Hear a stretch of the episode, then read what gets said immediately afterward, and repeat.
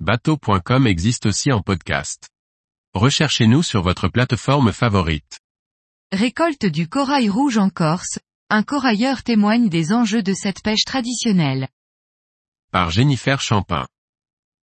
Les fonds marins corses, riches et diversifiés, servent de cadre à une activité aussi ancienne que périlleuse pour les corailleurs, la récolte du corail rouge.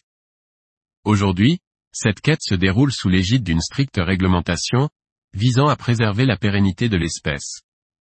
Découvrons les enjeux, les défis et les fascinantes facettes de ce métier singulier auprès de Jean-Philippe Giordano, corailleur à Bonifacio depuis 38 ans et fervent défenseur des écosystèmes sous-marins. Alors que les enjeux environnementaux s'intensifient, la récolte du corail rouge en Corse s'inscrit sous une réglementation rigoureuse.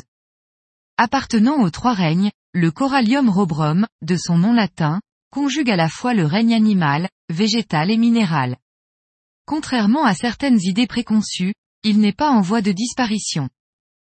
Unique en Méditerranée, il reste la seule espèce commercialisable, alimentant le secteur de la joaillerie et celui de la pharmacologie.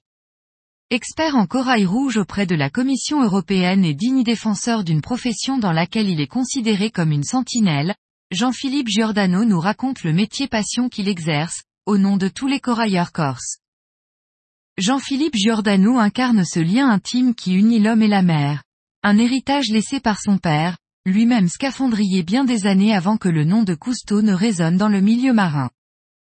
Pourriez-vous nous en dire plus sur le métier de corailleur et partager avec nous l'expérience d'une plongée pour récolter le corail rouge? Quelles sont les techniques d'extraction utilisées pour préserver cette ressource marine?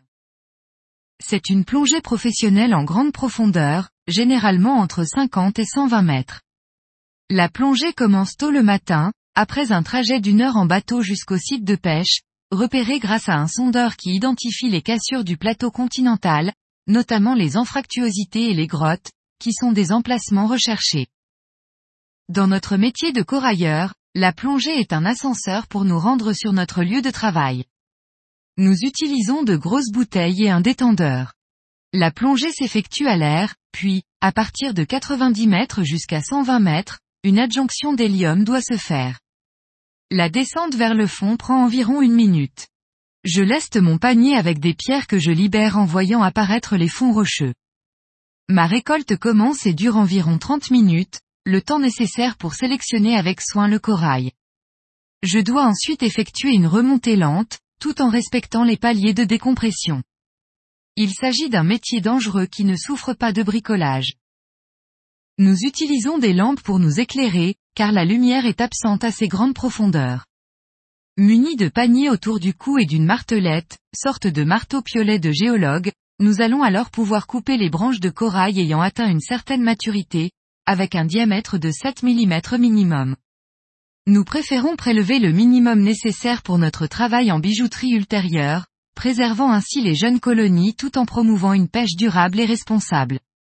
Notre travail doit être minutieux afin de respecter les exigences fixées par la Commission européenne, favorable à la croissance du corail et à sa préservation. Il est satisfaisant de constater de belles repousses lors de nos visites ultérieures sur les sites de pêche. En plus de son métier de corailleur, Jean-Philippe Giordano gère plusieurs boutiques situées sur les hauteurs de Bonifacio, spécialisées dans la vente de bijoux confectionnés à partir du corail rouge qu'il sélectionne soigneusement.